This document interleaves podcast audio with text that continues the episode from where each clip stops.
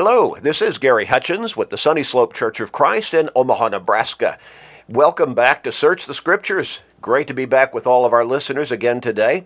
And we're so thankful for you, and we're thankful that we're able to be here with you each day on Search the Scriptures to do exactly that. Dig into God's Word and study a little bit further, dig a little bit deeper, learn a little bit more. Our prayer is for each of you that you are growing spiritually, that your faith is getting stronger as we come together each day and study God's Word. That should be happening because, as we keep emphasizing, from Romans 10 and verse 17, faith comes by hearing the Word of God.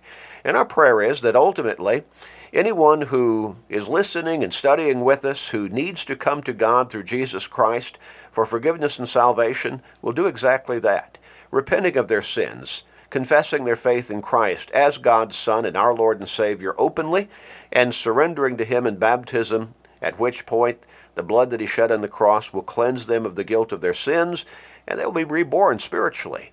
John 3, verses 3 through 5. And they will be made new spiritually, a new creation, as the Apostle Paul puts it in 2 Corinthians 5 and verse 17. We encourage you if you need help along this line, if you want to study more, go to our website at churchofchrist.com. Churchofchrist.com. Scroll down the home page to the podcast button, click on that, and sign up for our podcasting. It's free. It will always be free. And then you'll automatically receive on your smart device, whichever one you choose, your smartphone, computer, laptop, tablet, pad, whatever it might be, you'll automatically receive all of these radio programs so that if you can't listen one day or two days at the time they're on, even though they're on several times a day, you can still download the podcast and listen to it at your convenience. But you'll also receive all of our sermons, our Wednesday night and Sunday morning Bible classes, and then a great daily short 12 or 13 minute Bible study that we call today's Bible class, touching on very relevant and pertinent issues of our day and of our lives, and of spiritual matters, certainly, all the time. We encourage you, again, churchofchrist.com, and click on the podcast button and sign up for our podcasting.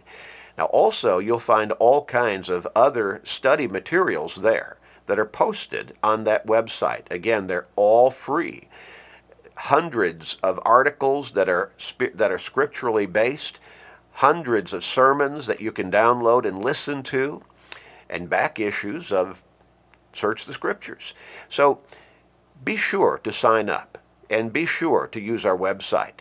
Now, we also want to encourage you to come and worship with us and study with us in person at the Sunny Slope Church of Christ. If you're in the Omaha area, especially, come and check us out. Study with us grow spiritually with us, worship with us. Our church building is located at 3606 North 108th Street in Omaha. 3606 North 108th Street. And you can contact us through our website on the email uh, on the email link, or you can call us at 402 498 8397. 402 498 8397. Now let's get back into our study that we've been looking at over the last couple of sessions. We're talking about the eternal disaster of almost. Now, how many times have we experienced situations in which we thought, ah, oh, I almost made it, or it almost worked out? We've talked about how if you go and apply for a particular job that you really want, and you almost get that job, that means you did not get it. Or if you are involved in some kind of contest or sports uh, event or something along those lines that's, you know, a competition of some kind, and you almost win, well, that means you lost. When you're talking about some kind of venture that you're undertaking and you're you're trying to succeed at it and oh by the time it's over you you say I almost made it, almost accomplished what I was trying to accomplish. Well, that means you failed to accomplish what you were trying to accomplish. I've, I've used, you know, the rather vivid illustration growing up in a big city as I did, and then moving to smaller towns along the way later in my life. But still, you know, I know what it's like. You're you're waiting to cross a street and you're looking at the traffic coming from both directions, perhaps, or maybe if it's a one way street, just from one direction. You're calculating in your mind, can I get across that street? Can I make it before that car comes? And you think, I think I can make it. And so you dash across the street.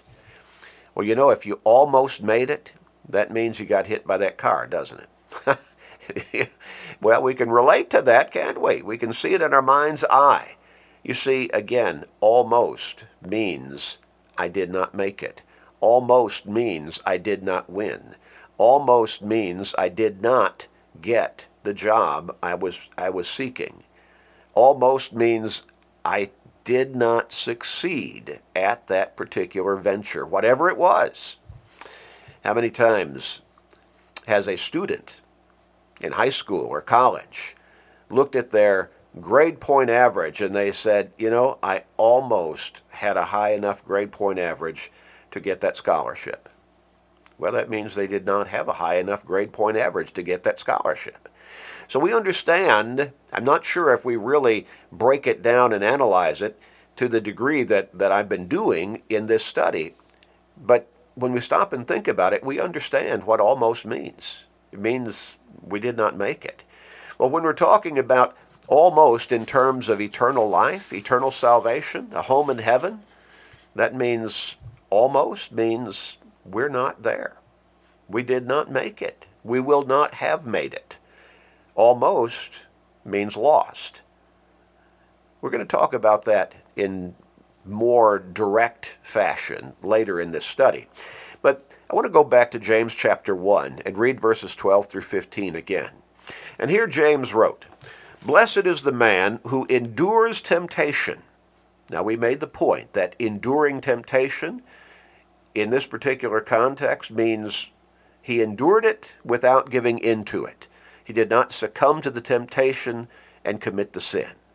Blessed is the man who endures temptation, for when he has been approved, he will receive the crown of life which the Lord has promised to those who love him.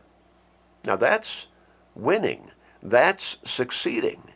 That is receiving altogether the promise of eternal life in heaven. He endured temptation, but did not become the sinner. He did not give in to the temptation. He endured it successfully. Not just almost successfully, but successfully. And so the crown of life, eternal life in heaven, a home with God and Christ and the Holy Spirit in heaven is waiting for him. Verse 13 goes on and says, Let no one say, when he is tempted, I am tempted by God. For God cannot be tempted by evil, nor does he himself tempt anyone. So when we live in sin, we can't blame God. We make the choice ourselves. We noted that the Apostle Paul wrote in 1 Corinthians 10 and verse 13 that no temptation has overtaken any one of us that is some kind of unusual temptation, brand new temptation, never been seen or experienced before. But no, Paul says it's common to mankind. Others have been tempted in like manner as whatever we might be facing at this time. But for the person who is striving to be faithful to God, who has been obedient, who has been baptized into Christ, and trying to live that faithful Christian life, the middle of that verse, again, 1 Corinthians 10 and verse 13 says, God is faithful. Faithful how? God faithful? Of course God is faithful. What's, what's the point in this particular verse? Paul's saying God will be faithful to his word, to his promise, to be with you. He'll be faithful to be there with you and for you. And will always make the way of escape. Not allow you to be tempted beyond what you're able to bear, to endure, but will always make the way of escape that you may be able to bear it. In other words, God will always be there with you as long as you're always there with Him. And He'll always make the way for you to be able to say no to that temptation. So God does not tempt anyone.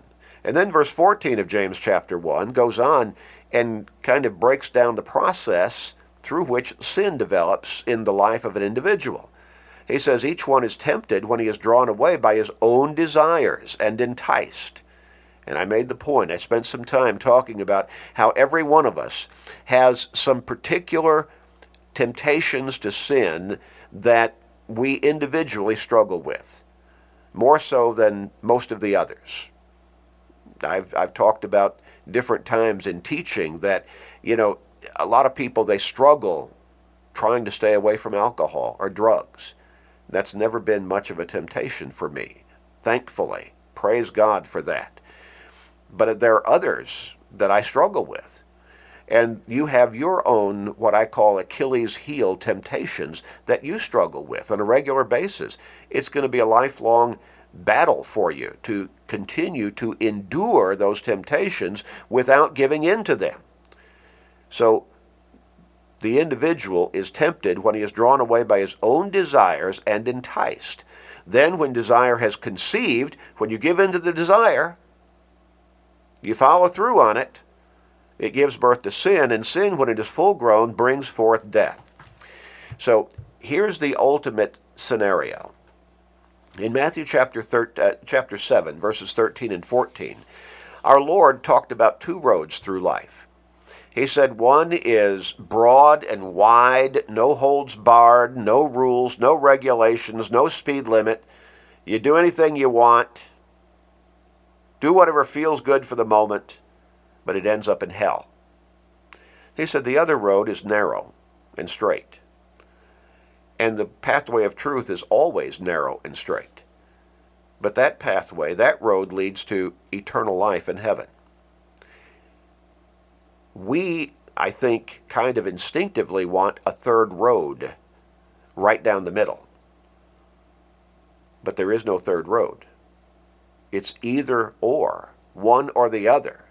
And you are going down one of those roads right now, and you make your own choice as to which road you're going to travel every day of your life.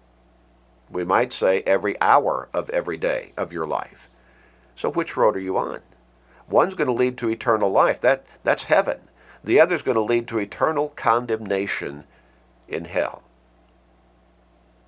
Won't it be sad on the final day of judgment when the Lord comes again?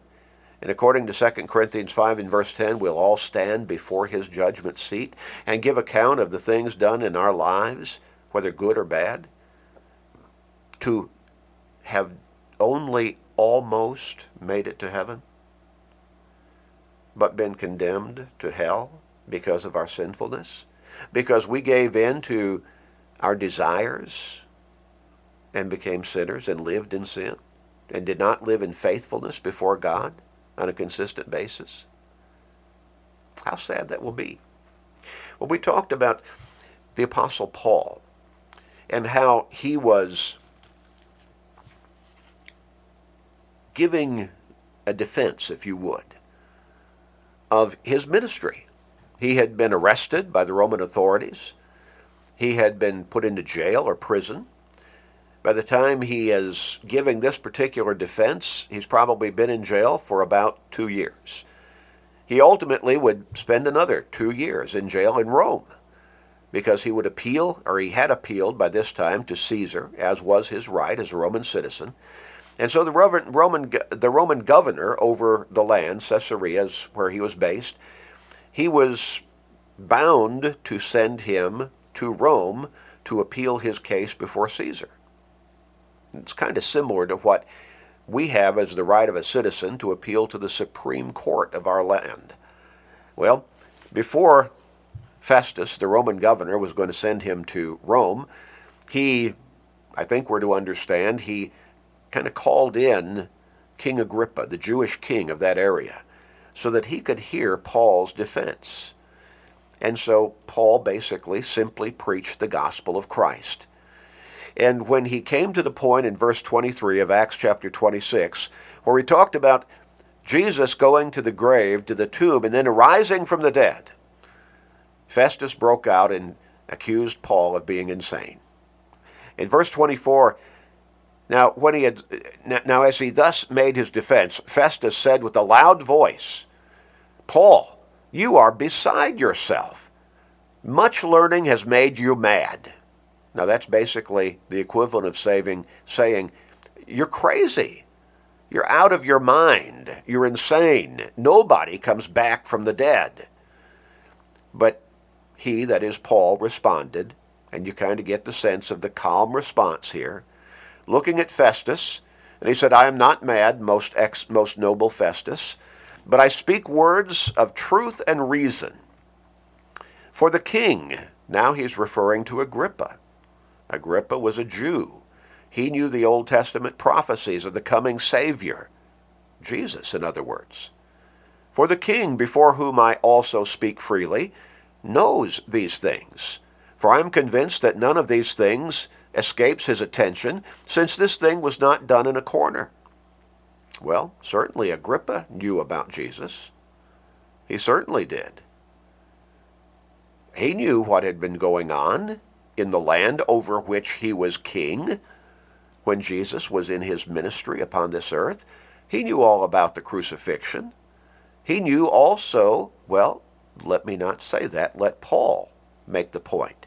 Verse 27 Now, Paul, can you see him turning to Agrippa and locking eyes with the king and asking him, King Agrippa, do you believe the prophets? And then the pause. Agrippa does not answer. Paul answers for him. I know that you do believe. Agrippa knew the prophecies. And then Agrippa said to Paul, You almost persuade me to become a Christian. Almost. Sadly, we have no scripture account that Agrippa ever became altogether persuaded to become a Christian. Paul responded in the next verse and said, I would to God that not only you, but also all who hear me today might become both almost and altogether such as I am. In other words, Paul's desire, sincere desire, was that everybody there hearing him at that moment and that place would become altogether persuaded to become a Christian. How sad to make that statement and make it the reality in your life. You almost convinced me. You almost persuaded me to come to the Lord. You almost persuaded me to be baptized into Christ for the remission of my sins. You almost persuaded me to become that true New Testament Christian, to be a part of the Lord's church. He almost, almost persuaded me. Almost, but lost. Now, why would someone remain just almost persuaded to come to Jesus? Could it be pride? Was that perhaps what was behind Agrippa's statement? Almost, you almost persuade me to become a Christian. Could pride have been holding him back? The idea, you a prisoner? You in chains? What would people think if I were persuaded fully to become a Christian by you? What would happen to me in my position as king? Could I lose my throne? Would it be taken from me? After all, he was basically a puppet king under the supervision of the Roman governor. Why would a person today leave themselves just almost persuaded to obey God? Pride? in John chapter 12, verses 42 and 43. Nevertheless, even among the rulers, many believed in Jesus, but because of the Pharisees, they did not confess him, lest they should be put out of the synagogue. For they loved the praise of men more than the praise of God. Oh my. The praise of men? having people praise you, compliment you, laud you, look up to you, give you some kind of worldly respect, that's only going to last for a period of time while you're still alive in this world. When you're talking about coming to God through Jesus Christ for eternal life, that's forever and ever and ever. Time without end. But many of those, many of the Pharisees, or rather many of uh, many of, among the rulers, they believed in Jesus, but would not follow him openly because they loved the praise of men more than the praise of God? How disastrous a position is that? In James chapter 4 and verse 6, and again we read the same statement in 1 Peter chapter 5 and verse 5. He gives grace, that is God, gives more grace. Therefore, he says, God resists the proud, but gives grace to the humble. Now, understand that again. God resists the proud, but gives grace to the humble. I think a lot of times we have in our minds kind of a stigma that humble means we're weak. And that's not the case. Do you realize that in many, in many cases, in many situations, it requires tremendous strength to present yourself in a humble, humble presentation? To humble yourselves in the face of provocation? or challenge. You know, I've told my told one of my sons, and I've told teenagers this through the years, when you find yourself in a confrontational kind of situation at school, say, I say, anybody can throw fists. Anybody. They can start wailing. It takes strength to humble yourself and walk away from that fight. That takes extra strength. Humble does not mean humiliated. Humble. God resists the proud but gives grace to the humble. How disastrous it will be to be almost persuaded to become a Christian, to live the faithful Christian life but end up lost because of self pride. Let's pray.